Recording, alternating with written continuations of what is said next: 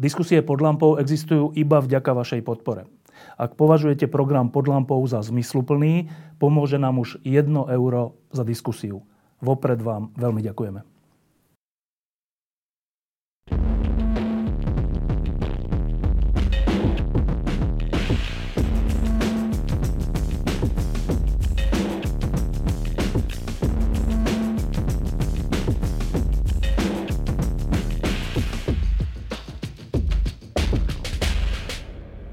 Dnes, v útorok bol, ale ešte stále je silný deň, e, prezidentka republiky vystúpila s prejavom o stave krajiny. Bola tlačovka v zápätí predsedu vlády a v zápätí jedného z lídrov opozície. A to všetko v jeden deň. A súčasne v tieto dni a týždne žijeme tým, že štyria vyšetrovatelia a ešte jeden ich vedúci sú zaistení, sú v celách zadržaní. A sú to pritom štyria vyšetrovatelia, ktorí riešia najzávažnejšie kauzy uplynulých rokov. Teraz prebieha diskusia, či sú, za, či sú teda zadržaní zákonne alebo nie a čo je za tým. A to celé je v kontexte niečoho, čo sa nazýva vojna polície alebo dokonca už vojna orgánov činných trestnom konaní, aj prokuratúr a súdov. V tejto situácii, teda v situácii, keď človek v O Č T K, teda v orgánoch činných trestnom konaní, keď mu hrozí, že keď bude robiť svoju prácu dobre, tak môže byť zavretý a keď, keď ju bude robiť zle, tak tiež, tak sa zdá, že prijať nejakú funkciu v týchto orgánoch je životu nebezpečné. A napriek tomu sa stalo, že v týchto dňoch prijal funkciu nového šéfa polície pán Štefan Hamran. A teda moja prvá otázka na neho je, či si uvedomuje, v akom čase tú funkciu prijal. Ďakujem pekne za otázku. Tak samozrejme, však som v tej branži už nejaký ten čas, takže zhruba viem, aké to obdobie je. Je turbulentné, je mimoriadne napäté. Vedie sa tu zápas o charakter tohto štátu a policajný zbor je bohužiaľ zatiahnutý do tohto zápasu veľmi intenzívnym spôsobom. Ale je to zložka, ktorá je nevyhnutná. Ak tu chceme mať slušnú spoločnosť, tak policajný zbor bude odohrávať podľa mňa kľúčovú rolu v tom, či sa nám to podarí alebo nie. Takže som si absolútne vedomý toho, že v akej dobe si sadám a najmä to, že na akú stoličku. Kým sa dostanem k, váš, k vášmu rozhodnutiu a k vám osobne, tak jedna taká vec, ktorá trápi teraz veľa ľudí, a to sú práve tí zatvorení vyšetrovatelia. Verejnosť sledovala najmä v období po vražde, ale aj predtým, čo sa v tejto krajine deje a vznikla veľká spoločenská objednávka po tom, aby sme boli spravodlivejšia krajina. A ako hovoríte, na to je nevyhnutná polícia, vyšetrovatelia, ktorí musia dotiahnuť nejaké kauzy, aby sa tá spravodlivosť začala naplňať. A my sme tie roky rôznym vyšetrovateľom, prokurátorom a sudcom držali palce, aby to zvládli. Ale dnes, v tejto chvíli, keď sa tu rozprávame, sú štyria elitní vyšetrovatelia vo väzbe. Sú to v istom zmysle vaši podriadení už teraz, keďže ešte s šéfom polície. Viete k ich prípadu niečo povedať?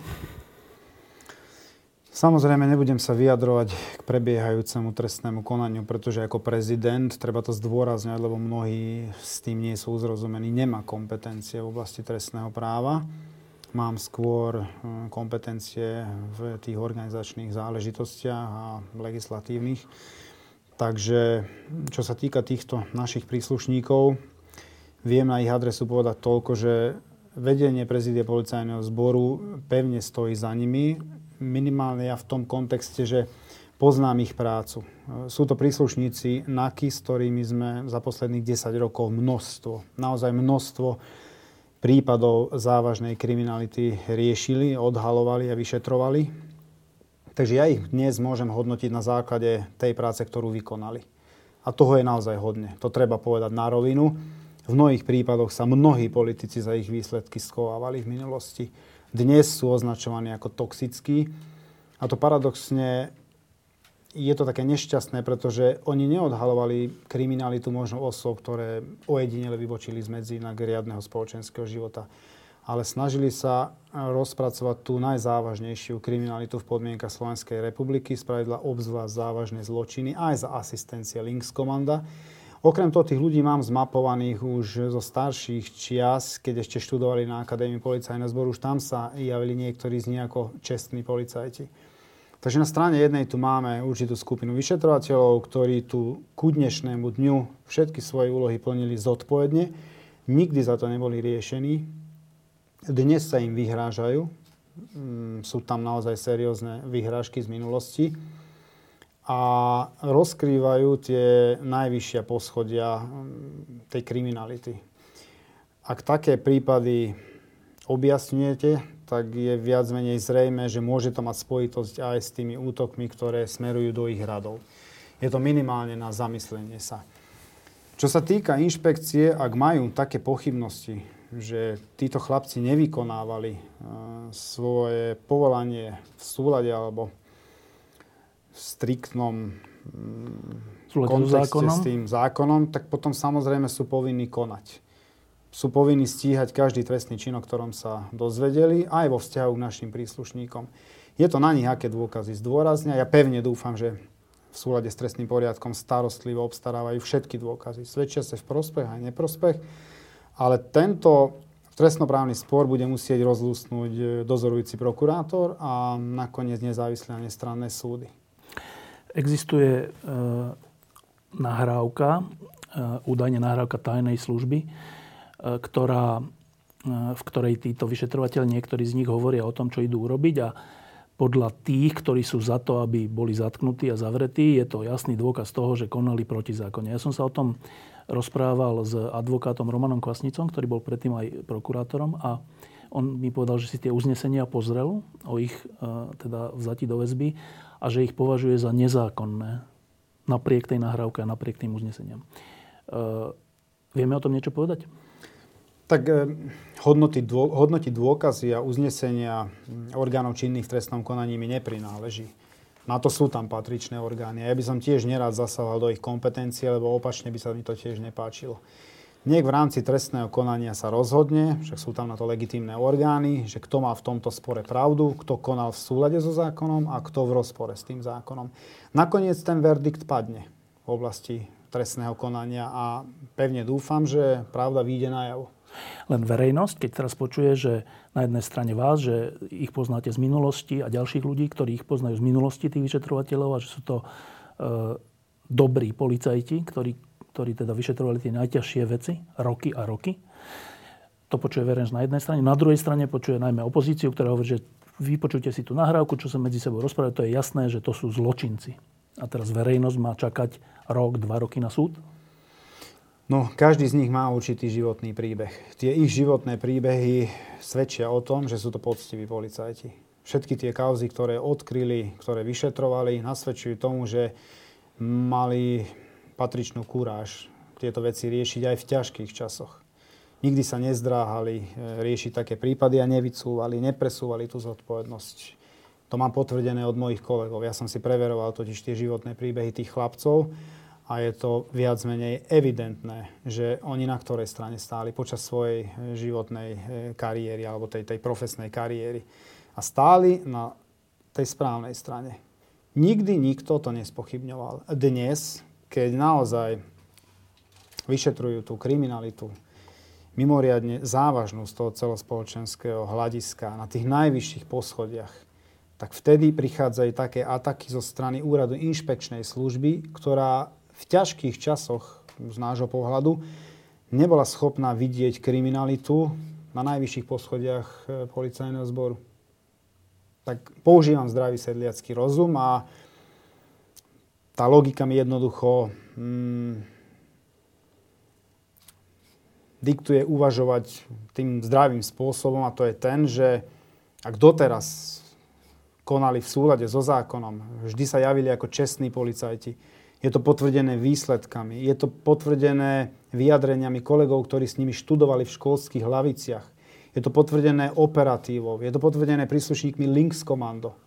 Nikdy žiaden politik nespochybňoval ich prácu, keď rozkrývali ten organizovaný zločin, ale dnes sú označovaní za mafiánov. Sú to podľa môjho názoru veľmi nešťastné vyjadrenia. Za prvé, prezumcia neviny musí platiť aj v ich prípade. A za druhé, neprináleží to ani mne, ani politikom hodnotiť tie dôkazy. Ešte jedna vec z hľadiska verejnosti. E, teraz sme svedkami toho za posledné dva roky, e, ako sa rozkrýva e, činnosť najvyšších funkcionárov policajného zboru v minulosti. A to až do tej miery, že šéfovia polície a šéfovia NAKY a šéfovia všeličoho e, sú často obviňovaní z trestných činov. Niektorí sú zadržaní, niektorí sa už aj priznali. A teraz, keď toto vidíme, že takto to bolo pred pár rokmi, že teda špičky polície sa podielali na trestnej činnosti vážneho charakteru, tak potom je tá, takáto otázka, ktorú diktuje zdravý rozum. Že vtedy mali tieto trestné činy polície odhalovať príslušníci inšpekcie. To bola ich práca. Nič z toho neodhalili. A dnes, keď sa tie veci odhalujú, tak títo príslušníci inšpekcie, ktorí vtedy nič neodhalili, zrazu odhalujú tých policajtov, ktorí robia najťažšie veci. Tak z hľadiska zdravého rozumu je interpretácia takáto. Vtedy kryli zločin a teraz kryjú zločin znova. Áno, je to logický pohľad na vec. Každý, kto používa zdravý sedliacky rozum, musí uvažovať bohužiaľ týmto smerom.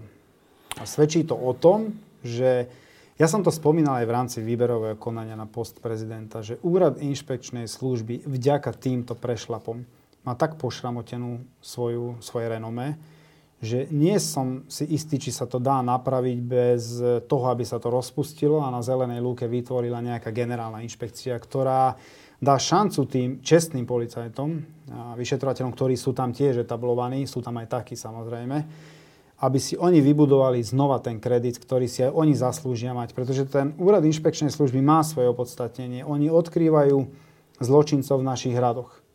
My odkrývame vo všeobecnosti zločincov v našej spoločnosti, ale niekto musí bdieť aj nad nami. Ja proti tomu nemám absolútne žiadne výhrady. Ale odmietam kriminalizáciu policajtov, ktorých, keď hodnotíme na základe ich práce, ich postojov a ich skutkov, tak nič iné nám z tej rovnice nevychádza, len to, že sú to čestní policajti. Dnes, keď poukazujú na tie svinstvá a odkrývajú ich a vyšetrujú, tak vtedy zrazu sa objavná, objavia v zornom poli záujmu tej inšpekcie. Tak áno, aj, aj u mňa to vyvoláva určité podozrenia, že všetko nie je v súlade s kostolným poriadkom. Uh, naposledy si to pamätám za komunizmu, že nejakí ľudia, ktorí uh, hovorili pravdu vtedy, tak boli za to zavretí. A bol to hrozný pocit. Vtedy sa to nazývalo, že politickí väzni, alebo väzni svedomia. Ale dnes je tridsať rokov potom, keď žijeme v slobodnej spoločnosti. Akože, čo je to za pocit, že ak je to tak, že títo policajti, však uvidíme, počkajme na odvolanie na, na, na krajskom súde, možno ďalej, počkajme na súdy, ale ak je to tak, že za to, že si vykonávajú svoju prácu dobre, sú vo väzbe, tridsať rokov po tom, čo sme sa stali slobodnou spoločnosťou. Aký z toho máte pocit? Čo je to za pocit, že my sa tu teraz rozprávame, oni sú vo väzbe? Tak mám z toho veľmi zlé pocity. To bol aj ten dôvod, pre ktorý som spravil tie vyjadrenia, ktoré som spravil, ktoré sú pomerne jednoznačné. A to je aj príčina toho, prečo som si sadol s tými kľúčovými vyšetrovateľmi. Lebo je to nevyhnutné, pretože sú vystavení tým, tým atakom. Sú označovaní, ako som spomínal, za mafiánov. A no je to veľmi smutný obraz toho, ale je to asi obraz celej našej spoločnosti, že, kde sme sa to prepracovali. Lebo vidím, že tá spoločnosť je rozdelená. Oni sa strácajú v tých informáciách a dezinformáciách, ktoré, ktorým je zaplavený ten mediálny priestor. My, čo sme vnútri v tom systéme, niekedy musíme veľmi starostlivo pozerať na tie veci a hodnotiť všetky tie aktivity, ktoré sa tam dejú, lebo strácajú sa v tom pomaly ľudia, ktorí sú v tom systéme. Ale evidentne je tu diametrálne odlišný pohľad na jednu a tú istú vec zo strany Úradu inšpekčnej služby a policajného zboru. Ja teraz nemôžem tvrdiť, že policajný zbor je čistý ako lalia a my máme tú pravdu. Pretože bohužiaľ vyplávalo na povrch, že špičky policajného zboru sú dôvodne podozrivé z toho, že páchali zločinnosti, ktoré nemajú obdobu v histórii našej krajiny. Však máme bývalého policajného prezidenta väzobne stíhaného. Tak teraz sa pýtam, či ja ako prezident policajného zboru mám morálne právo označiť inšpekciu za tú zlú a policajný zbor za ten dobrý, keď vo vlastných radoch máme problémy. Vždy som tvrdil, že kým neskončia politické nominácie v ozbrojených bezpečnostných zboroch, vrátane policajného zboru, tak tu pokoja kľud nebude. Jednoducho to bude rozdeľovať tie zložky a aj tú našu spoločnosť v konečnom dôsledku. Tí nominanti, ktorí sú tam nastrčení, sú tam preto, aby vykonávali nejakú bezbrehú lojalitu vo vzťahu k tým, ktorých tam nominovali samozrejme. Zas bez ohľadu na to, či sú to politici, či sú to oligarchovia, alebo či sú to nejaké finančné skupiny, alebo ktokoľvek iný. Ale oni sú tam dosadení a jednoducho tí ľudia musia odvádzať výkony v prospech týchto subjektov. Takýchto nominácií v minulosti, ako sa dnes ukazuje, bolo neskutočne veľa. Ten policajný zbor vyčistený ani zďaleka nie je. My tam tých nominantov stále máme. To nie je jednoduché sa ich samozrejme zbaviť, preukázať to a vyčistiť ten policajný zbor. Ale ja som zodpovedný za policajný zbor. Spravím si poriadky doma a to isté budem očakávať od riaditeľa Úradu inšpekčnej služby spraviť to isté. A ten, kto zlyhá, tak niekde je braný na zodpovednosť. No, kým, kým sa dostaneme k tomu, čo idete urobiť, tak skúsim vás teraz na, za pár minút že predstaviť. Verejnosť vie, že ste boli posledné roky šéfom útvaru, ktorý sa nazýva že Lynx. To je teda v preklade rys, to zviera, rys. A to je teda útvar, ktorý má na starosti v rámci policajného zboru zadržiavanie, alebo teda tie, tie finálne úkony, keď ide o nejaké trestné stíhanie, alebo tak, že zadržať ľudí, alebo zločincov, alebo tak. Prečo ste sa stali vlastne šéfom takéhoto útvaru? Čo vás to napadlo? Toho času som mal určité výhrady, bol som už na tom útvare samozrejme ako príslušník a mal som výhrady voči tomu, kam ten útvar smeruje. Bohužiaľ z nášho útvaru vyšli aj takí ľudia, ktorí, ktorých nespomíname veľmi v dobrom, alebo minimálne nepridali tomu nášmu kreditu. Sa objavili na tej druhej strane, pracovali pre tú druhú stranu. Okrem toho sa na ten útvar prijímali ľudia skôr na základe konexí, ako na základe tých reálnych predpokladov, ktoré mali preukázať v rámci výberu. To hovoríme o čase desať a viac rokov dozadu. Áno, bavíme sa tak. Tak som sa rozhodol, že treba s tým asi niečo spraviť, ak tú službu chceme pozdvihnúť, lebo je to okrem iného aj samostatná služba policajného zboru, jedna z desiatich. Tak som sa obrátil na vtedajšieho prezidenta, ktorého som nepoznal, to bol pán Spišiak. Tak dostal som čas, som tam prišiel, povedal som, že tieto veci podľa môjho názoru nie sú v poriadku. Spýtal sa ma, či s tým viem niečo spraviť, aké opatrenia by bolo potrebné prijať. Povedal som, že takéto. A s odstupom času sa ma spýtal, či by som sa to vedel ujať a nastaviť ten systém tak, aby ten útvar osobitného určenia odborne rástol a boli tam ľudia, ktorí tam naozaj patria. Povedal som áno, dostal som šancu, bol som veľmi príjemne prekvapený, že je policajný prezident, ktorý sa k tomu vie takto čelom postaviť a dá šancu mladému, neskúsenému policajtovi na relatívne vysokú riadiacu funkciu, lebo bola prezidiálna. Bol to pre mňa vtedy šok. Nečakal som to. Bol mladý človek vtedy. Bol som mladý človek a tak rozhodol som sa, keď som už dostal takú ponuku, vycúvať si nemôžem. Budem vyzerať ako zbabelec, ako príslušník špeciálnej jednotky. Tak som sa toho ujal. Dnes šéfujeme Európe, som predseda Atlasu. V Helsinkách som bol jednoznačne zvolený, takže... To je čo? To je organizácia Atlas, združuje všetky elitné protiteroristické jednotky v Európe. Okrem toho máme uzatvorené memoranda o spolupráci s inými jednotkami mimo Európy, napríklad Singapur a tak ďalej. A čo je kľúčové, že bol som zvolený na základe dlhoročnej, poctivej práce, ktorú som tam odviedol ja a moji podriadení. Nebola to len práca, alebo výsledok len mojej práce, samozrejme moji podriadení, špecialisti, inštruktori tam tiež odviedli kus poctivej policajnej práce. Link sa ukázal ako spoľahlivý, ako zodpovedný partner, s ktorým sa dá počítať. A práve preto v Helsinkách mali sme protivníka, ale bol som zvolený ja. Ujal som sa toho, dnes šéfujem Európe, napriek tomu doma jednoducho... Uznanie sme mali v tých odborných kruhoch, ale bohužiaľ nie v tých, v tých riadiacich štruktúrách prezidia policajného zboru. Hovoríme o minulosti? Hovoríme o minulosti. A čo to znamená, že ste nemali uznanie? Jednoducho boli nám hádzané polená pod nohy, napriek tomu, že som upozorňoval na to, že môžeme odborne rásť, tie vedomosti môžeme časom posúvať na nižšie úrovne alebo iným zložkám, aby sa posúvali tiež aj oni, tú časť samozrejme, ktorá nebola vo, v utajenom režime. Ale nikdy sa to nejak nestretlo s nejakým pochopením, ale pravdepodobne preto, lebo tam boli už osobné animozity medzi prezidentom a veliteľom útvaru, teda mojou osobou. A kto bol vtedy prezident? Vtedy bol prezident pán Gašpar. Dobre, a teraz iba jednou vetou alebo dvoma vetami povedzte, že ten váš útvar, tých desať rokov, ktorí ste viedli. Čo on teda konkrétne robí? My bojujeme proti terorizmu, ktorý v podmienkach Slovenskej republiky zatiaľ našťastie nie je až tak prítomný. To znamená, nemáme tu také extrémne prípady, ale musíme byť pripravení. Okrem toho musíme byť schopní zasiahnuť aj v zahraničí, lebo máme tam rozhodnutie Rady é ú šesťstosedemnásť, v zmysle ktorej, keď sme požiadaní, tak môžeme poskytnúť komplexnú pomoc našim zahraničným partnerom. Takže Lynx je na tom celkom dobre, napriek tomu, že terorizmus tu nerobí až také problémy. Okrem toho bojujeme s organizovaným zločinom a s jednotlivými jeho formami v tej intervenčnej oblasti. To znamená? Nemáme vyšetrovacie právomoci a nemáme operatívne právomoci, ale právomoci v oblasti operatívy. Viackrát sme to navrhovali, samozrejme nám to bolo zamietnuté. Ak šefujete takému útvaru, ktorý je v podstate servisný, tak vykonávate aktivity vtedy, keď na to príde poverenie. Keď vám to schváli nadriadený, v tomto prípade pán prezident. My sme v minulosti mali mnoho takých prípadov, kde sme boli blokovaní práve z úrovne prezídia policajného zboru, čo bolo podľa môjho názoru veľmi nešťastné. Blokovaný v zásahu proti nejakému zločinu? Ak vyšetrovateľ, lebo mnohí vyšetrovatelia chceli s nami spolupracovať, lebo tá elitná jednotka naozaj pracuje profesionálne, čo, o čom svedčí aj to medzinárodné uznanie. Ale keď prezident nedá súhlas na jej nasadenie, len preto, že má nejaké osobné spory s veliteľom toho útvaru, alebo sa snaží oslabiť tú pozíciu veliteľa útvaru tým, že napáda jeho podriadený, alebo práve naopak im slúbi nejaké nenáležité výhody, ak utopíte svojho nadriadeného, tak bohužiaľ tak sa to robilo. Ale teda v zmysle čom, že nejaký vyšetrovateľ spolu s vami chcel zadržať nejakého mafiána alebo zločinca a? Bola to náročná akcia napríklad, kde bolo potrebné operovať v teréne na viacerých miestach. Lynx na to má početné stavy, aby takú akciu zvládol, aj keď sa na viacerých frontách viedla naraz simultánne akcia. Na zadržanie niekoho? Áno, áno, na zadržanie a, a, a monitorovanie a tak ďalej. Tak chceli nasadiť Lynx. No lenže vedeli, že u prezidenta s tým neprejdú.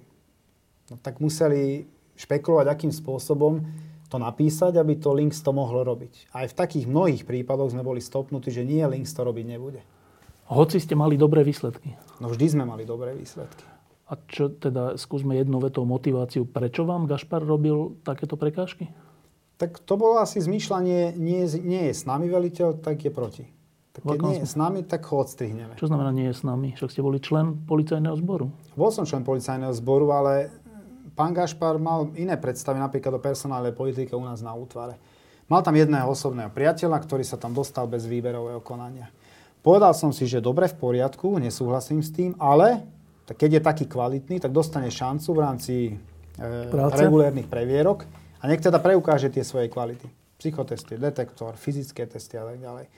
No ani v jednej oblasti neúspel. No tak som povedal, že taký človek tam musí skončiť. On sa bránil tým, že pozná Tibora Gašpara. Ja som povedal, že pre mňa to nie je argument. To nie je odborná kvalifikácia, že niekto pozná prezidenta policajného zboru. No tak ten človek musel opustiť útvar a samozrejme tam potom to už bolo konfliktné. Dobre, tak toto ste robili desať rokov. E, to sú ťažké, často nebezpečné zásahy. A po desiatich rokoch e, vo funkcii, keď už ste, hádam, dos, dos, dosiahli aj nejakým spôsobom uznanie nových policajných prezidentov a tak, tak zrazu prišla ponuka, asi, predpokladám, že v tejto ťažkej dobe, keď bývalý policajný prezident Kovaži, ktorý tu pred vami párkrát sedel, ešte nedávno, odišiel, aby ste sa stali šéfom policajného zboru. V tejto ťažkej situácii. Váhali ste chvíľu? Váhal som len v tom kontexte, nie že by som mal obavu pred tou výzvou, lebo bol som mladý, neskúsený aj toho roku, v roku dvetisícjedenásť a povedal som si, že treba do toho ísť a treba dokázať, že na to človek má a pozdvihnúť tú službu. Ale skôr v tom kontexte som váhal, že vedel som, že som predseda Atlasu. Je to záväzok. Oni vám vyslovili dôveru, mimoriadne silnú a viem, čo všetko nás čaká v rámci toho predsedníctva. Že sedieť na dvoch stoličkách, paradoxne, ja som dnes veliteľ, som predseda Atlasu a som prezident policajného zboru. Je to šialené. To aj na prvé počutie to znie šialené. Takže som naozaj rozpoltený, riešim to, to, to a urgentne riešim tie veci, ktoré nevyhnutné. A vedel som, že toto je obrovský záväzok, ten Atlas. V týchto ťažkých časoch si zavesiť na krk funkciu prezidenta policajného zboru je... To nie je jednoduché. Ale som si povedal, že máme ministra, ktorý o čistú spoločnosti myslí úprimne. To je pre mňa celkom dôležité. Má vedľa seba poradcu, pána Spišiaka, ktorého poznám od roku dvetisícjedenásť a som o tom vnútorne presvedčený, že myslí presne rovnakým spôsobom. Ide mu o čisto tejto spoločnosti. Tak nepriložiť ruku k tomu dielu teraz, najmä v tom kontexte, že som sa uchádzal o ten post.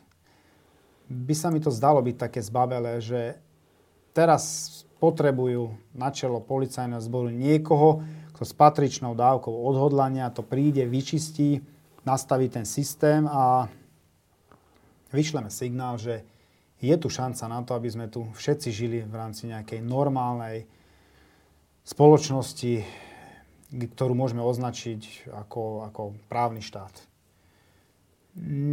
Znie to... Niekedy, keď sa tak počúvam, a ja si myslím, že znie to tak nereálne. Ale spolupracujem úzko napríklad s kolegami zo Singapúru. Ja som tam bol, aj som ich navštívil a povedal im, že Singapúr bol kedysi nie tak dávno pravý opak toho, čo dnes predstavuje. A to som ešte veľmi jemne povedal. Prišiel jeden premiér, ktorý si dal biely oblek a povedal, že tento štát bude čistý a bude napredovať. Nebolo to jednoduché v tých začiatkoch, ale dnes vidíme, kde je Singapur. Takže každý, kto môže tomu prispieť, by mal. Bude to jednoduchšie. Lebo tento boj vyhrať policajný prezident, že je čestný a pracovitý, to nestačí. My vieme, že v systéme máme množstvo slušných policajtov, ale ja pevne dúfam, že majú aj odvahu. Tak ako som ja mal v roku dvetisíc jedenásť vykročiť tým správnym smerom. A nepísal som anonymy. Ja som alergický na anonymy. Nemám ich rád. Preto keď niekto má výhrady voči nejakému systému alebo jeho fungovaniu, tak niekto, jeho oznámenie má, má tvár, meno, priezvisko. Vtedy sa s tým dá niečo robiť. Ale anonymne písať rôzne oznámenia, to ja neuznávam. Takže každý, kto má v sebe patričnú dávku odvahy, má správne nastavený ten môj morálny kompas, na ktorom mi nesmierne záleží, tak nech sa prihlási a poďme to spolu budovať. Ja sám som na to málo. Uh, neviem, asi ste si všimli, že okam, okamžite po tom, čo ste boli uh, poverení riadením policajného zboru, tak z opozície uh, prišli hlasy, že ale však on je neskúsený, nikoho neman- nemanežoval, nemá manažerské schopnosti. Hneď ešte ani nebolo jasné, kto ste, a už bo- im už bolo jasné, že ste zlý, alebo že budete zlý policajný prezident, tak úplne krátko, zaregistrovali ste to? Tak samozrejme, lebo však paradoxne toto mi oznámili moji rodičia, že ten, ten, ten sa vyjadrili takým hanebným spôsobom na tvoju adresu. Štefan, nás to mrzí, veď ťa poznáme, sme sa vychovávali ako, ako čestného chlapa. Tak som povedal, že bohužiaľ podstatné, kto to tvrdí. A ten, kto to tvrdí, aké má za sebou výsledky. Otec mi na to veľmi jednoducho odpovedal. Syn môj, keby ťa títo zhodovokolnosti chválili, tak ja by som sa za teba hanbil ako tvoj otec. To je, myslím si, že celkom veľa vravné. Pochádzam zo skromných podmienok, už som to spomínal v jednej relácii. Mama invalidná dôchodkyňa, otec vodič z povolania, ako milióny ľudí v tejto spoločnosti. A tí ľudia stratili nádej. Ja som taká systémová chybička, ja to myslím úprimne. Keby vtedy tá druhá systémová chybička, Jaroslav Spišiak, nedal šancu mne, tak dnes tu určite nesedím. Nemám šancu ukázať, že dá sa to robiť aj bez nejakého pozadia oligarchov, finančníkov a tak ďalej. Dá sa to robiť len striktne na odbornej báze, s tým, že človek zavedie rovnaký meter a bude postupne vytvárať podmienky na riadny výkon štátnej služby. Tí ľudia tomu časom uveria, ale verte tomu, to je dlhodobý proces. Aj na Lynxe to bol. To na začiatku to spochybňovali všetci. Boli takí, ktorí sa nechali v odzovkách uplatiť bývalým vedením, aby donášali na svojho veliteľa. Boli vyzývaní na mojich aktívoch, aby priamo som sedel pri prezidenta alebo vedľa prezidenta a vyzýval mojich podriadených, aby na mňa písali bez problémov do mailovej schránky nejaké, nejaké oznámenia. Tak to je veľmi ťažký boj, ale časom ten kolektív pochopí, že ten šéf je korektný a pochopí aj to, čo od nich chcem. Ešte vám to trocha sťažím. Hm. E, vidíme, že bývalí policajní prezidenti boli vzatí do väzby a vidíme, že terajší, predošlý policajný prezident už z novej garnitúry bol tiež obvinený z nejakého trestného činu a tak. A teraz aj kvôli tomu sa vzdal funkcie. E, a to znamená, že vy ste zobrali funkciu, ktorá je v posledných rokoch úplne, že tehotná trestným oznámením alebo nejakým obvinením. A z logike veci, ak pôjdete proti tomu, čo bývalý prezident, prezident Kiska nazýval mafiánsky štát, tak z logiky veci ten sa bude brániť a bude na vás hovoriť nepekné veci. Uvedomujete si, že čo za funkciu ste prijali? Samozrejme, ja paradoxne viem viac o tom systéme, lebo ja som bol jeho súčasťou. Tak som videl, ako tam tie štruktúry fungovali a nesmierne ma mrzí, keď s odstupom času vytýka niektorým vyšetrovateľom, že s tým nič nespraví. Však oni nemohli. To nebola šanca. Tá mašinéria, teraz vidíte, že od tých najnižších poschodí až po tie najvyššie to bolo vybetónované. Tými funkcionármi naši ľudia a tam ste nemali šancu uspieť.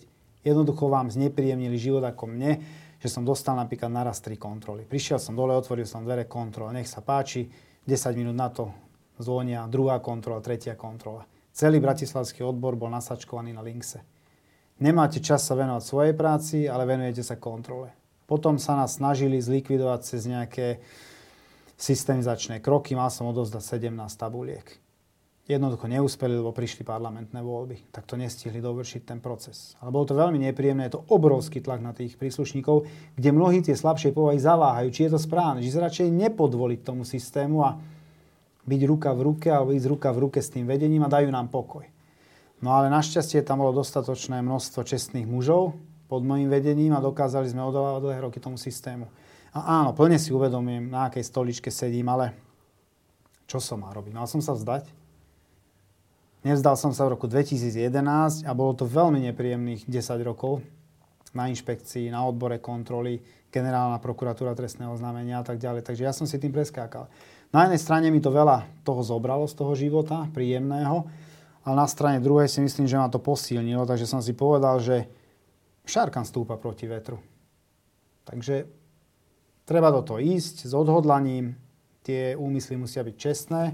Ja si myslím, že tie sú, tak som bol vychovaný a tí, čo ma poznajú naozaj, ten môj blízky kolektív, vedia, aký som. A pevne dúfam, že časom to pochopia aj moji kolegovia, ktorí možno dnes pochybujú o tom, či ten Štefan Hamran je taký, aký, aký sa javí, že je. No a budú sa pridávať postupne tí slušní a dostanú šancu riadiť tento policajný zbor. Ja sa pýtam preto, že či ste pripravení na trestné oznámenia, na krivé výpovede a možno dokonca, ako niektorí vaši kolegovia, na väzobné stíhania. Keby som nebol pripravený, tak tú ponuku nepríjmem. Vyzerá to tak, že v našej rozpoltenej spoločnosti to momentálne patrí k tej funkcii prezidenta. Je to smutné, že vôbec sa o tom bavíme, ale je to tak. Vidíme, ako dopadli moji predchodcovia a pevne dúfam, že ja tam dokážem spraviť nejaké zmeny, ktoré tomu policajnému zboru umožnia presvedčiť tú širokú verejnosť o tom, že my si tiež zaslúžime minimálne našu šancu a nech nás hodnotia na základe tých krokov, ktoré v budúcnosti vykonáme potom, ako sme policajný zbor vyčistili. Nie teraz, ešte tam máme stále takých nominantov, ktorí nám tam robia problémy. Ale keď to vyčistíme a budú tam persony nominované novým vedením, tak potom nech hodnotia ten policajný zbor a nech nám dajú šancu všetkým tým slušným policajtom, lebo keď je nedajú, časom aj tí slušní rezignujú. Je to aj tak všetko jedno. Občania nám nikdy nebudú veriť. Počul som dokonca také vyhlásenia z pomerne vysokých poschodí policajného riadenia a velenia, že za to môžu politici. A za čo môžu? Že my nemáme dôveru. Kto pustil politiku do radov policajných? Do tej odbornej komunity? No naši funkcionári. Ak mne niekto zavolá s politikou, že malo by to byť takto, tak poviem, že tak prepáčte, odtiaľ, potiaľ. Dostal som dôveru, riadím policajný zbor a spovedám sa jedine ministrovi vnútra, pretože jemu je podriadený policajný zbor a ja za výkon svojej funkcie zodpovedám práve ministrovi vnútra. Takže to je jediné politické prepojenie. A keďže poznám tohto pána ministra, a viem, že mám voľnú ruku aj v personálnych otázkach, tak to je cesta, ako odpolitizovať ten policajný zbor.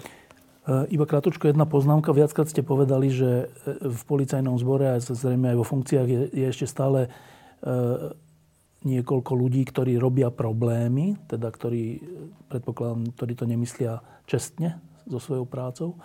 No, ak je to tak, takmer dva roky, rok a pol po voľbách, tak čo sa robilo ten rok a pol, že tam tí ľudia stále sú?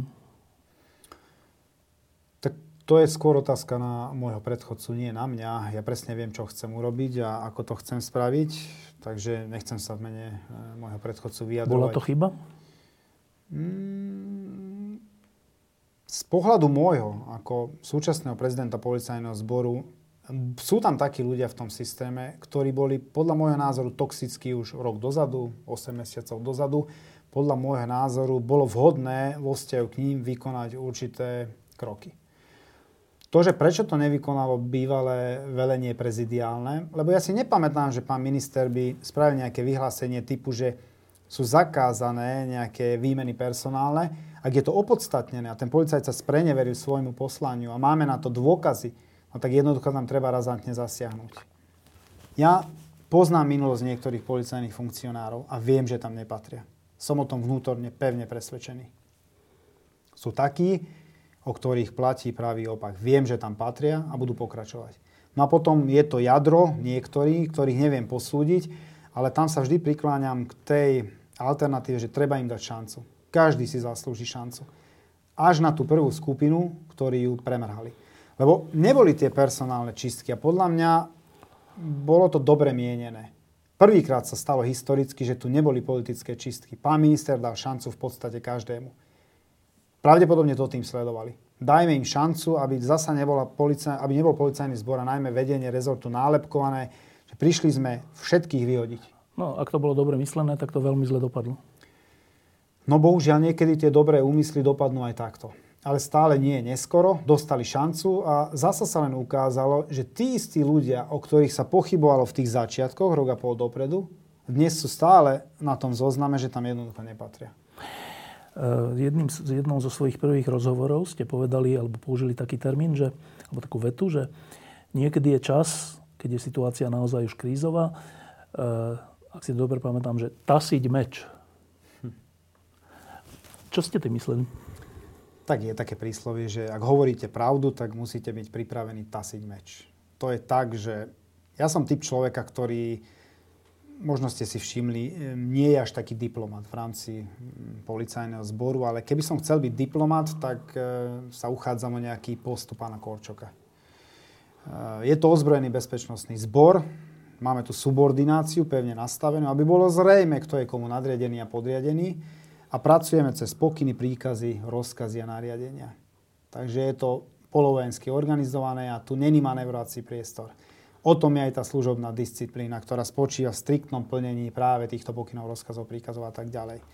Takže tu na diplomáciu veľmi priestor nie je. Tá diplomácia patrí smerom von skôr, keď prezident komunikuje s nejakými ďalšími subjektami, ale doma musia byť prijímané tvrdé opatrenia, aby sme ten ozbrojený bezpečnostný zbor udržali na kolajách tej spravodlivosti. Aby tu dokázal plniť tie úlohy, ktoré od nich tá široká verejnosť očakáva. To znamená pomáhať a chrániť našich spoluobčanov.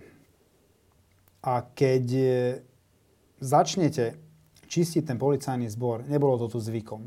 Vždy sa akceptovali a tolerovali tie politické nominácie. Ak s tým chcete skoncovať, ak chcete odrezať tú politiku od policajného zboru, tak verte tomu, že tie ataky prídu. A vtedy musíte byť pripravení bojovať. Musíte byť pripravení argumentovať a musíte byť pripravení aj na tie najhoršie varianty. No a teraz k tomu, čo idete urobiť ako prezident policajného zboru. E, nemáte veľa času, už od volieb prešli takmer dva roky. E, predpokladám, že ste o tom rozmýšľali, kým ste tú funkciu prijali, že čo budú vaše priority a čo budú vaše kroky. Tak e, šéf policajného zboru, tak je to nastavené. Neviem, či má veľké kompetencie v zmysle e, personálnych výmien vedúcich pracovníkov. E, Ale nejaké kompetencie má. Tak čo ide Štefan Hamran urobiť? Tak má prezident policajného zboru také isté kompetencie ako ktorýkoľvek iný nadriadený vo vzťahu k svojim podriadeným v rámci tých subordinačných vzťahov. Tí ľudia, ktorí, ktorí sú z môjho pohľadu toxickí, samozrejme patrí sa s nimi si sadnúť a povedať svoje výhrady. To začnem v priebehu budúceho týždňa. Lebo niektoré veci som si musel nastaviť, aby tam bola kontinuita, aby to fungovalo. Okrem toho musíte mať zhruba typovaných ľudí, ktorí sa javia byť ako odborníci a tí ľudia sa vám do výberového konania aj musia teda prihlásiť. Momentálne to máme tak nastavené. Nemáte veľký manevrovací priestor. Už som to spomínal v jednej relácii, že buď niekoho služobne vyhodnotíte, čo je strašne dlhý proces. To je, to je skoro nerealizovateľné. Ja si aj nepamätám veľmi prípady, že niekoho by vyhodnotili. Vždy sa to v minulosti robilo cez organizačné zmeny alebo tridsaťpäť odsek dva, ktoré bolo veľmi nepopulárne ustanovenie, ale jediné účinné. To ustanovenie má svoje opodstatnenie vtedy, ak sa využíva na očistu polície. Bohužiaľ sa to zneužívalo v mnohých prípadoch. Ale ten efekt, ktorý sa dosiahol, bol ten istý, ešte by som dokonca povedal, že horší, napríklad v mojom prípade. Musel som čeliť rôznym účelovým kontrolám. To je oveľa nepríjemnejšie. A dovtedy vás, dovtedy vás jednoducho kontrolujú, dovtedy na vašu adresu sú rôzne invektíva, kým vás to jednoducho psychicky nezlomí a z toho policajného zboru odídete. Ja som tohto zástanca určite není. Tak by som radšej uvítal tridsaťpäť odsek dva. To znamená? To znamená, že minister vnútra, napríklad tak to bolo kedysi nastavené, môže bez udania dôvodu odvolať príslušného funkcionára na návrh prezidenta policajného zboru. Zatiaľ to tak nie je. Zatiaľ to tak nie je a zatiaľ máme manevrovací priestor tam, kde som spomínal. Organizačné zmeny alebo služobné hodnotenie alebo, strašne dlho. Alebo nastavíte zrkadlo tomu funkcionárovi a budete sa spoliehať na to, že pocit hanby mu nedovolí ďalej pracovať. Ale na to sa spoliehať je... To nie je reálne. Ja nemienim pracovať tak do budúcnosti, ako pracovali moji predchodcovia. To znamená, nemienim používať tie špinavé praktiky doslova do písmena ničiť podriadených účelnými kontrolami. Kontrolu pošlem, ale na to, aby im zistil, kde sú nedostatky a nie na to, aby som likvidoval nejakých funkcionárov. Samozrejme, keď sú tam také hrúbky, tak treba vyhodiť zodpovednosť. Ale budem múdrejší po prvých rozhovoroch s tými funkcionármi, o ktorých som presvedčený, že tam nepatria. Dá sa vytvárať samozrejme obrovský verejný tlak na tých funkcionárov, keď ich skonfrontujete s tými ich zlyhaniami. A dnes sa niektorí tvária, ako keby sa ich problémy policajného zboru netýkali a pritom zastávali vysoké riadiace pozície. Dôvera v policajný zbor je, je mizerná. Sme na chvoste v Európe. Napriek tomu niektorí, ako keby si to ani nevšimli. Ako keby sa ich to netýkalo.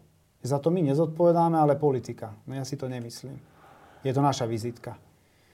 Niektorým zjavne neprekáža, že tu bol zavraždený novinár. Lebo ten novinár sa obrátil na policajný zbor, požiadal o pomoc, my sme ju neposkytli, stalo sa to, čo sa stalo. Ja pevne dúfam, že to zostane mementom aj pre ďalšie e, generácie v rámci našej spoločnosti, aby sa také niečo už nemohlo opakovať.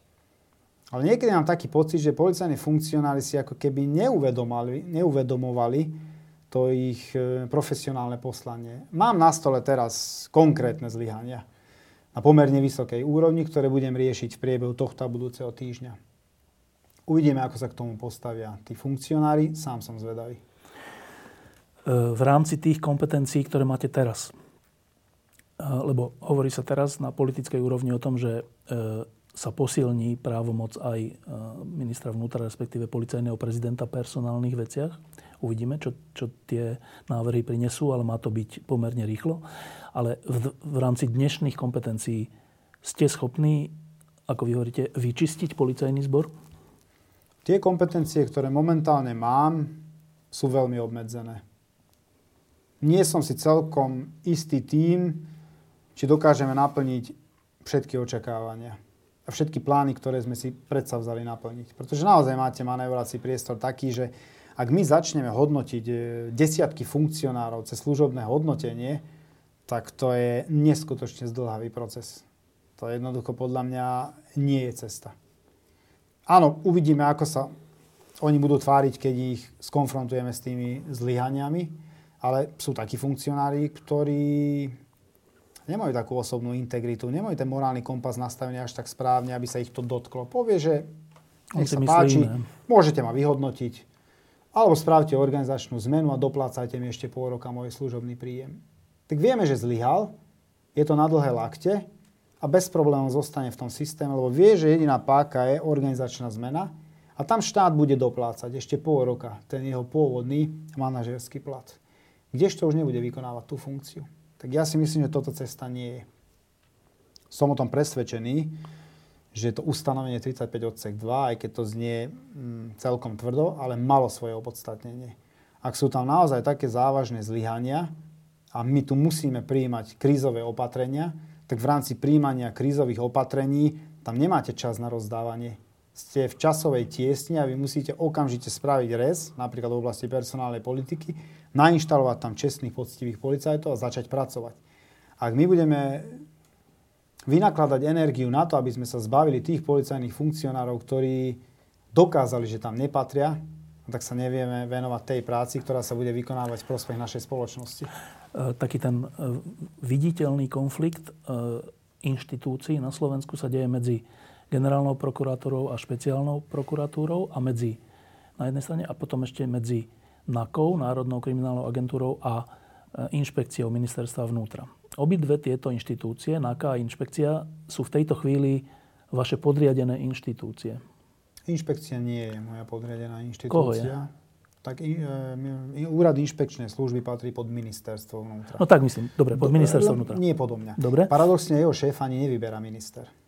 Vyberá ho vláda? Je, je tam výberové konanie, je veľmi podobné ako, však si pamätáme pána Saba, akým spôsobom vyberali, musí prejsť cez výbor, áno, a potom je menovaný vládou. Ale minister vnútra si ho nevyberá. Policajného prezidenta v podstate áno, lebo keď prejdete tým výberovým konaním, nakoniec odporúči, neodporúči výbor pre obranu a bezpečnosť a minister si vyberie jedného. Čiže inšpekcia je v tejto chvíli podriadená vláde? V podstate áno, sa zodpovedá vláde. Nie ministrovi. Je pod ministerstvom vnútra, ale minister vnútra ako taký nemá kompetencie pri kreovaní konkrétne toho človeka. On si ho nevyberá. Dobre, tak v tom prípade, ak je spor medzi nákou a inšpekciou a ten spor je až taký, že ide o tie najdôležitejšie prípady a že ide o tých najlepších vyšetrovateľov, ktorí sú kvôli tomu teraz vo väzbe, že to je že celoštátny spor, to nie je nejaký malý spor dvoch inštitúcií, to je že spor o povahu tohto štátu, tak vy ako nový policajný prezident, ak chcete urobiť poriadok, tak nemôžete sa tomuto sporu vyhnúť, lebo to je najdôležitejší spor. Čo s týmto sporom idete urobiť? Tak ten spor som už spomínal, že ja si môžem sadnúť aj s novým, momentálne nemáme, ale keď bude vybraný teda nový riaditeľ Úradu inšpekčnej služby, si môžeme sadnúť, ale to bude formálne zdvorilostné stretnutie. Ani on, ani ja nemôžeme zasiahnuť do trestného konania. Ale tento spor sa vedie v oblasti trestného konania. Tam jednoducho ten spor je ohľadne tých dôkazov a vykonania tých dôkazov. Je tam diametrálne odlišný pohľad možno na to, akým spôsobom by sa malo viesť to trestné konanie. A je tam dozorujúca prokuratúra.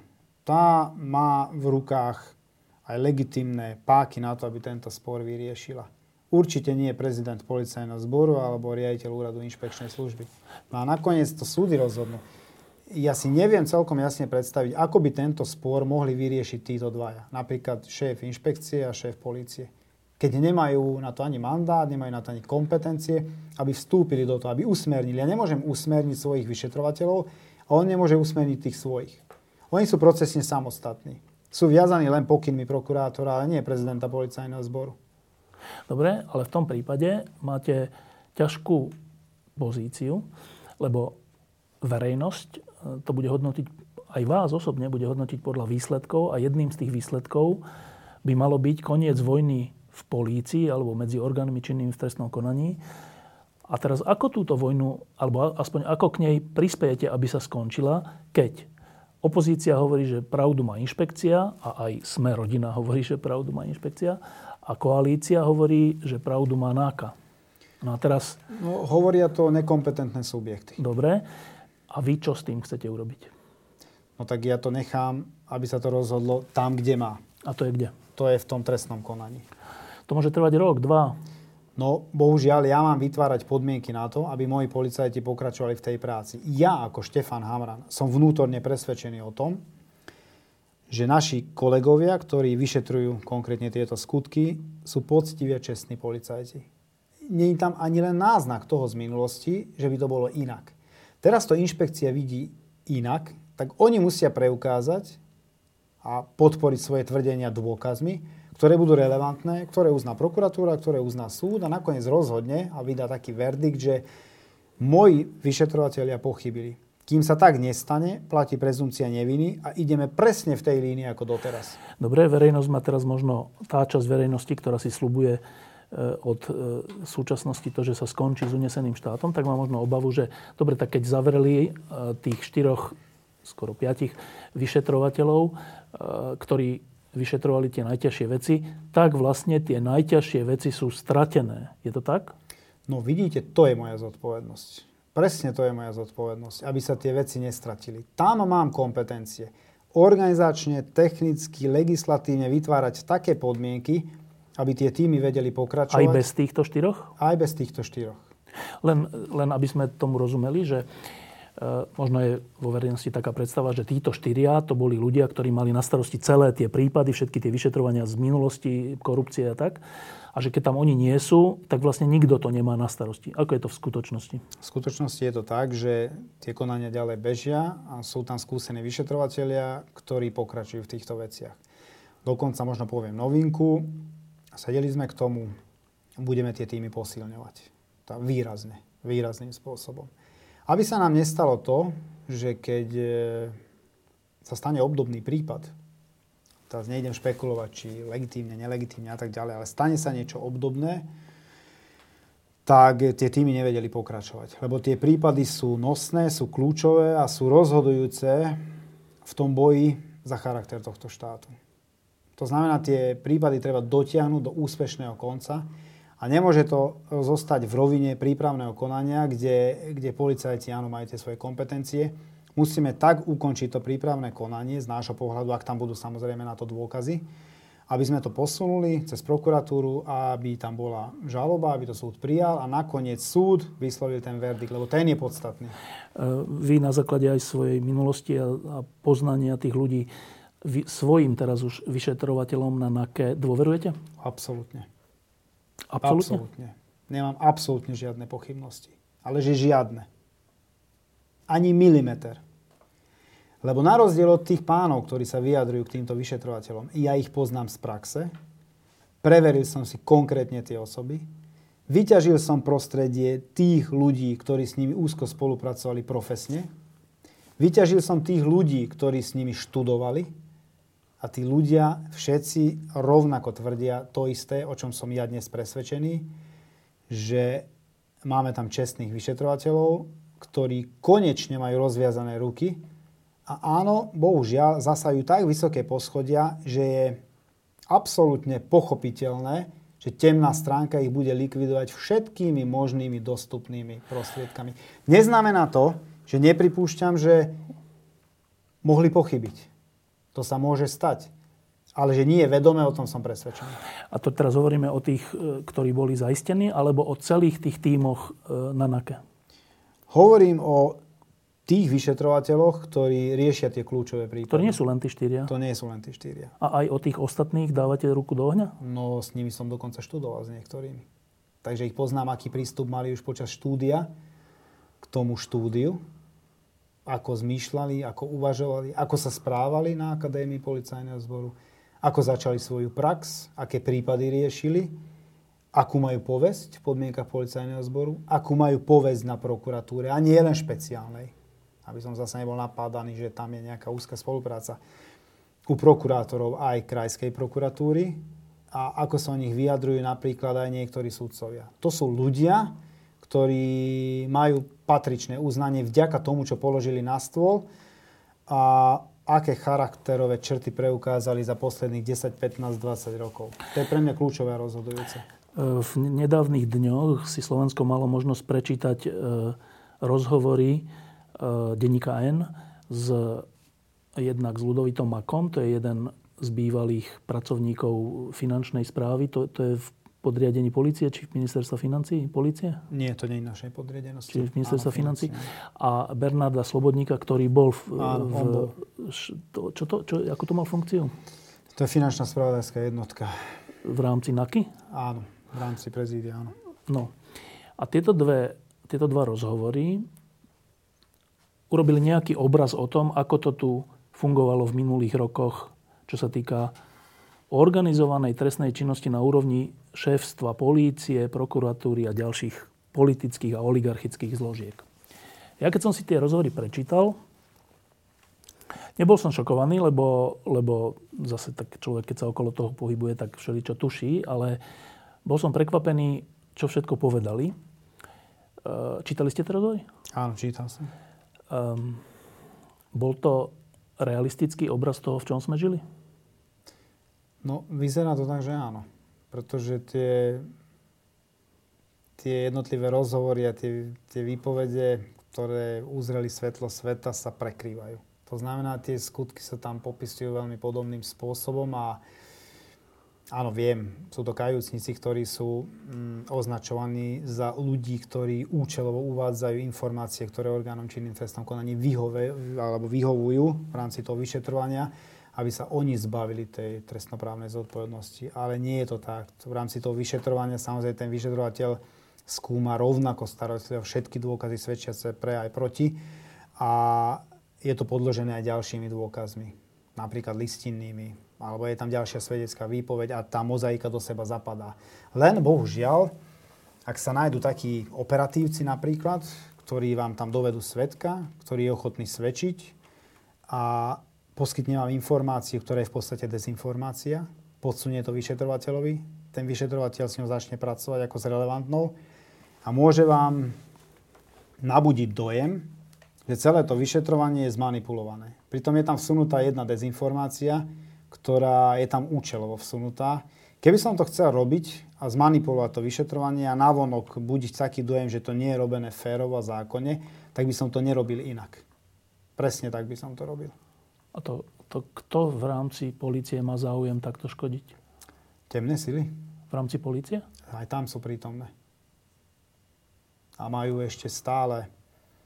Stále tie temné sily majú ľudí v podmienkach policajného zboru. Niektorých poznáme. Vieme, poznáme, že sú toxickí. Teraz prišla taká správa, že bolo podané obvinenie alebo trestné stíhanie na pána Kalavského. To je niečo, hovoríme o týchto sférach? Mm, pána Kalavského z hodovokonosti poznám osobne. Nie nejak extra dobre, ale bol to kedysi môj podriadený na Lynx Commande. On prišiel z Prešova ako policajný ostreľovač, odporúčili ho, bol veľmi žoviálny chlapec. Splnil podmienky, ktoré mal. A pracoval u nás, nebol tam dlho, ale pracoval u nás na útvar osobitného činenia. Keď nastúpil pán Lučanský ako prezident, tak potom okamžite, tam bol aj konflikt medzi ním a mnou, lebo tam boli nezrovnalosti okolo jeho odchodu, zachoval sa nie celkom férovo a okamžite utekal tam. A pred niekoľkými mesiacmi, možno pol rokom to bolo, začiatkom tohto roka, nás kontaktoval, keďže on bol operatívec, tak spolupracoval s našimi zložkami a že osobné stretnutie, tak som si s ním sadol a v podstate mu nešlo o nič iné, len o to, aby sme prijali jeho brata na útvar. No som mu povedal, že však tvoj brat je v rámci výberového konania a ak sa nemýlim, tak neúspel. Keď neúspel, to znamená, že výberová komisia označila za nespôsobilého pracovať na ú ó, tak som to aj uzavrel, jeho brat prijatý nebol. Podľa môjho názoru, to svedčí o charaktere človeka, lebo to bola nenáležitá Požiadavka. Požiadavka. Ak niekto žiada niečo také, to je presne ten systém fungovania našich ľudí. Neprešiel, ale nedalo by sa. No u nás sa nikdy nedalo.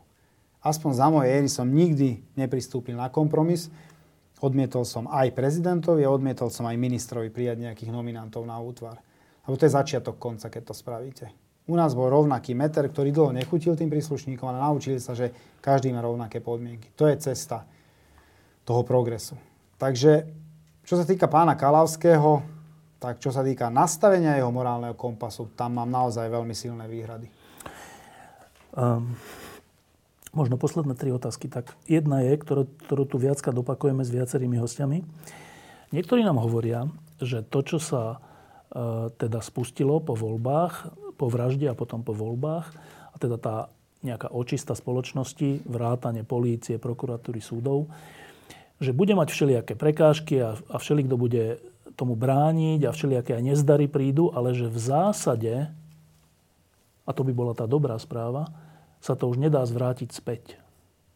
To hovoria niektorí. Iní hovoria, že nie, že stačia jedny voľby a všetko sa dá vrátiť späť, dokonca do takej ešte autoritatívnejšej podoby štátu. Vy si myslíte čo? Ja si myslím bé. Že sa to dá vrátiť späť? Že sa to dá. Že áno, môžeme sa vrátiť do čias, ktoré si z tej slušnej časti našej spoločnosti nikto nepraje. Čo by sa muselo stať, aby sa to stalo? Hm. Stačia musím... jedny voľby?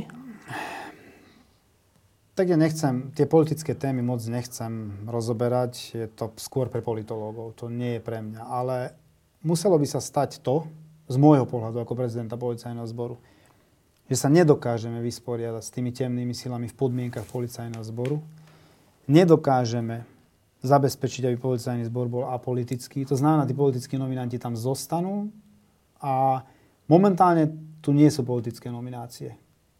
Ja si myslím, že som toho garantom. Necítim žiadne tlaky, nikto sa na mňa neobrátil, že by chcel presadiť nejakú osobu. Okrem toho je to zbytočné, lebo by som nevyhovel. A to ma natoľko poznajú, že ja svoj kredit cez okno, ktorý som tu budoval cez dvadsať rokov, nevyhodím ako veliteľ Lynx Commando. Ak by také veci chceli robiť, tak na to musia nájsť niekoho iného. Ale teraz takéto snahy absolútne nie sú. Práve preto som sa aj rozhodol na to reflektovať, že mám voľnú ruku v personálnych otázkach. Ak to zostane takto, tak je tu šanca, že do tých pozícií dáme čestných policajtov, myslím na, tých, na tie funkcie. A začneme čistiť policajný zbor tak, ako treba čistiť. Čo tu nikdy nebolo v histórii. Z hora smerom dole. Nie v hornej dolnej na nejakom oddelení, obvodnom, ale z hora dole. A budeme sa spoliehať na to, že tí čestní funkcionári už nebudú slúžiť tým, ktorí ich tam dosadili, pretože ich tam dosadím ja ako prezident policajného zboru. A od nich budem očakávať len to, aby boli profesionáli. Aby striktne dodržiavali zákon a aby nevznikali žiadne pochybnosti o nastavení morálneho kompasu, lebo to je kľúčové. Občania to vidia, to cítia, to vnímajú. Ak dokážeme takto vyčistiť policajný zbor, prídu neskutočné výsledky. Podľa mňa spoločnosť bude krútiť hlavou, čo všetko Národná kriminálna agentúra v úzkej spolupráci s ďalšími špeciálnymi a špecializovanými útvarmi bude schopná odhaliť.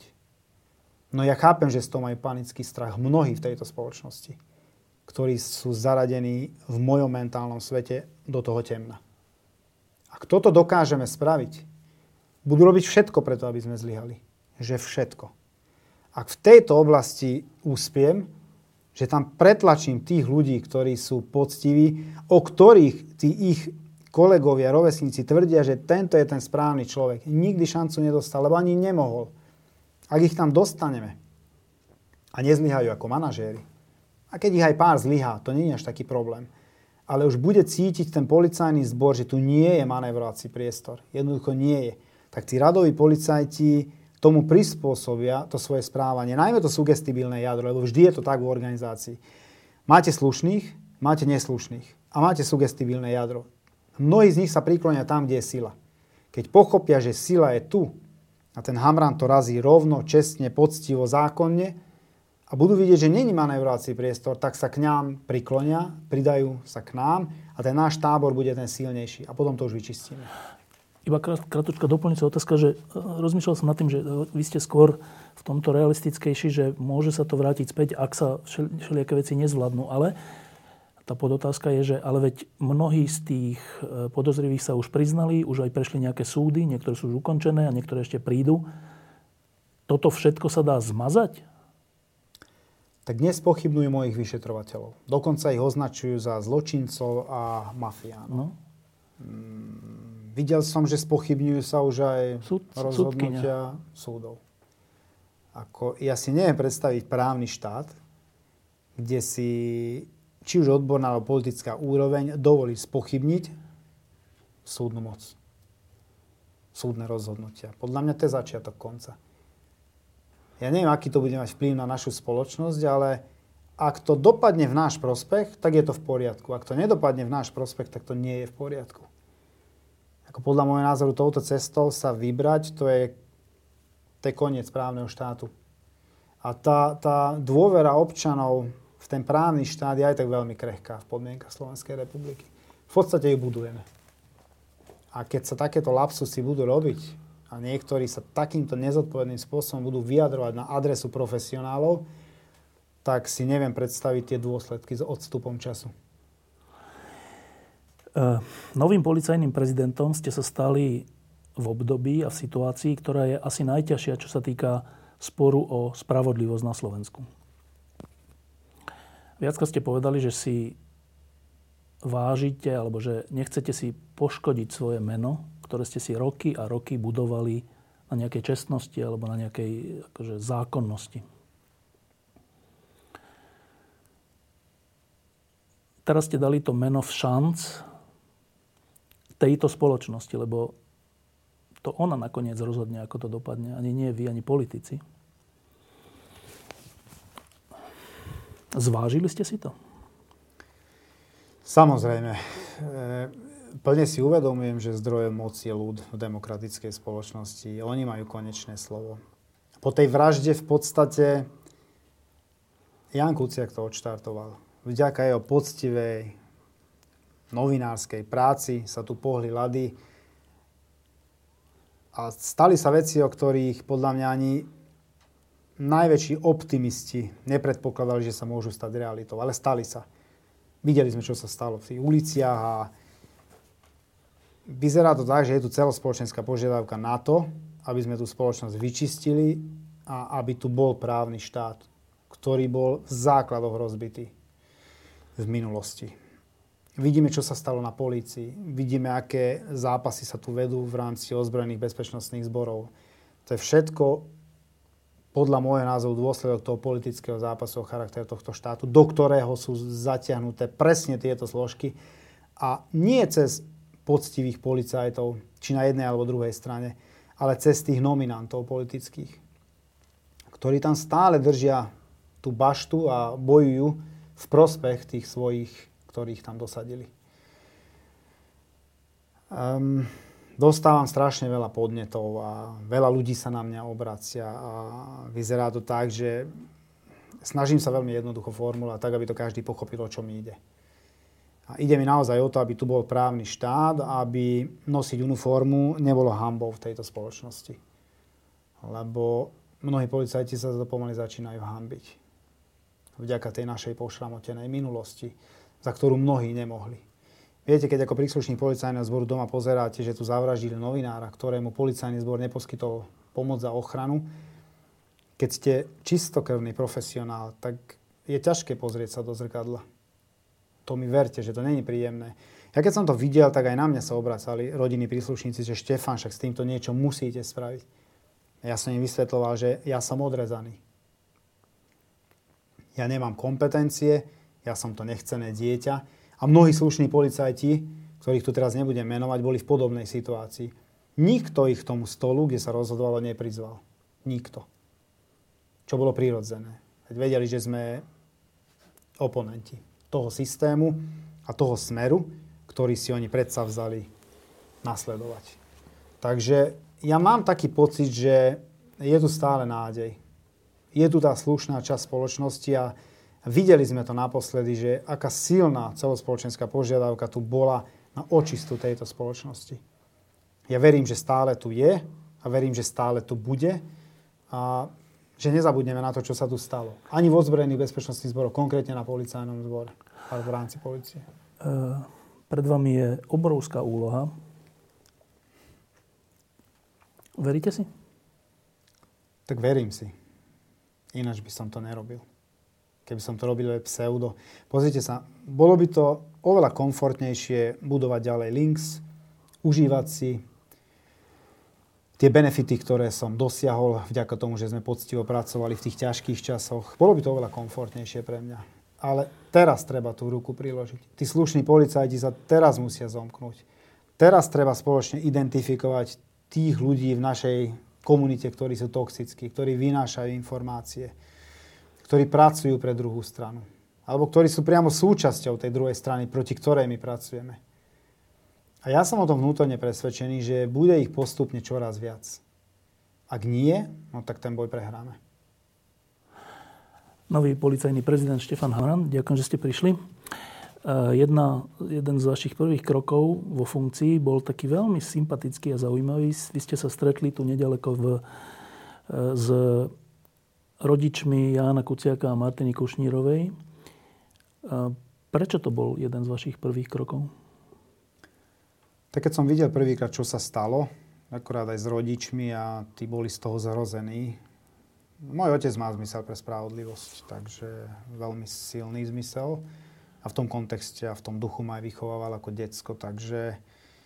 A keď som videl aj vyjadrenia tých rodičov, napríklad pána Kuciaka staršieho, tak veľmi mi pripomínal aj otca. Vedel som sa vžiť do tej role, čo to musí byť, stratiť dieťa. Je to najväčšia strata, väčšia podľa môjho názoru nie je. Neviem to posúdiť, lebo nemám deti, ale otec mi povedal, mama, že ver tomu, že to je najväčšia strata. Zmysel života sa vytratí zo dňa na deň. Im už nemajú čo zobrať. V v podstate v tejto spoločnosti tí gauneri a tá temná sila im zobrala všetko, čo mohla. Kompletne ich vybrakovali ako ľudí. A povedal som si, že nenašiel sa jeden jediný funkcionár, keď už bolo zrejme, že Ján Kuciak písal pravdu. Dnes sa to potvrdzuje súdnymi rozhodnutiami. Nenašiel sa nikto z vysokopostavených funkcionárov, ktorý by prišiel pred nich a povedal, že aspoň nás to mrzí, že sme pochybili. No mali to spraviť v prvom rade tí, ktorých sa to týka. Oni vedia, ktorí sú to. Ale vyzerá to tak, že sú na to dostatočne zbabeli, aby sa tam postavili a priznali si tú, tú svoju, ten, ten podiel svojej viny na tej veci. Tak som si povedal, že niekto to musí spraviť a začať s čistým štítom budovať dôveru v policajný zbor, keď sme sa dopustili takého prešlapu, sa podľa môjho názoru nedá bez toho, aby som sa im pozrel do očí a povedal, že mňa osobne Štefana Hamrana to mrzí a verte tomu, že je tu mnoho profesionálov, ktorých to tiež mrzí, ktorí nemali tú príležitosť prísť, lebo nemohol každý. Musel to spraviť ten štatutár podľa mňa. Nemohol som to spraviť dovtedy, kým som nebol policajný prezident, lebo takto je to, takto je to podľa môjho názoru opodstatnené. Takže chcel som potiahnuť hrubú čiaru, začať s čistým štítom a dať tú šancu všetkým profesionálom v podmienkach policajného zboru, že myslíme to úprimne, s tou očistou. Mrzí nás to, čo sa stalo a nechceme, aby sa to v budúcnosti zopakovalo. Pretože je to podľa môjho názoru v demokratickej spoločnosti, za ktorú Slovenskú republiku považujem, neakceptovateľné. My sme sa hanbili na medzinárodných fórach, kde sa nás na to pýtali, keďže sme v tej štruktúre Atlas a tam to bola hlavná, to bola nosná téma. Mnohí sa na nás obrátili. Štefan, ako sa toto mohlo stať u vás? Čítali to pozadie, to, akých máme funkcionárov, ako fungujú, aké sú tam prepojenia. Niektorí sa nám ponúkali, že prídu prezidentovi policajného zboru vysvetliť, ako funguje Lynx, prečo je opodstatnené. To je šialené. Aby zo zahraničia sa ponúkali, lebo videli, akým spôsobom sme boli atakovaní. A to stretnutie s nimi si myslím, že bolo aj veľmi emotívne. A bolo to emotívne, takže musel som sa ja držať. Bolo to ťažké vidieť tých rodičov a čím si museli prejsť. A že majú v sebe ešte stále tú silu a to odhodlanie bojovať za, za charakter tohto štátu. Tak oni bojujú a mnohí ľudia z pohodlia svojich domovov, niekedy mám taký pocit, že robia pravý opak. Keď sa tá slušná časť spoločnosti nezomkne, a toto nebude memento, na ktoré vždy budeme pamätať v budúcnosti v rámci našej spoločnosti, tak ja naozaj neviem, čo sa s nami stane. Ale budem sa hanbiť za to, čo tu odovzdáme ďalším generáciám. Ak my zlyháme, tak bude to naše zlyhanie. Nebude to zlyhanie našich rodičov, bude to zlyhanie tejto generácie a myslím si, že bude to opodstatnené, že budeme musieť chodiť do konca života so sklonenými hlavami. Ďakujem, že ste prišli. Ďakujem za pozvanie. Diskusie pod lampou existujú iba vďaka vašej podpore. Ak považujete program Pod lampou za zmysluplný, pomôže nám už jedno euro za diskusiu. Vopred vám veľmi ďakujeme.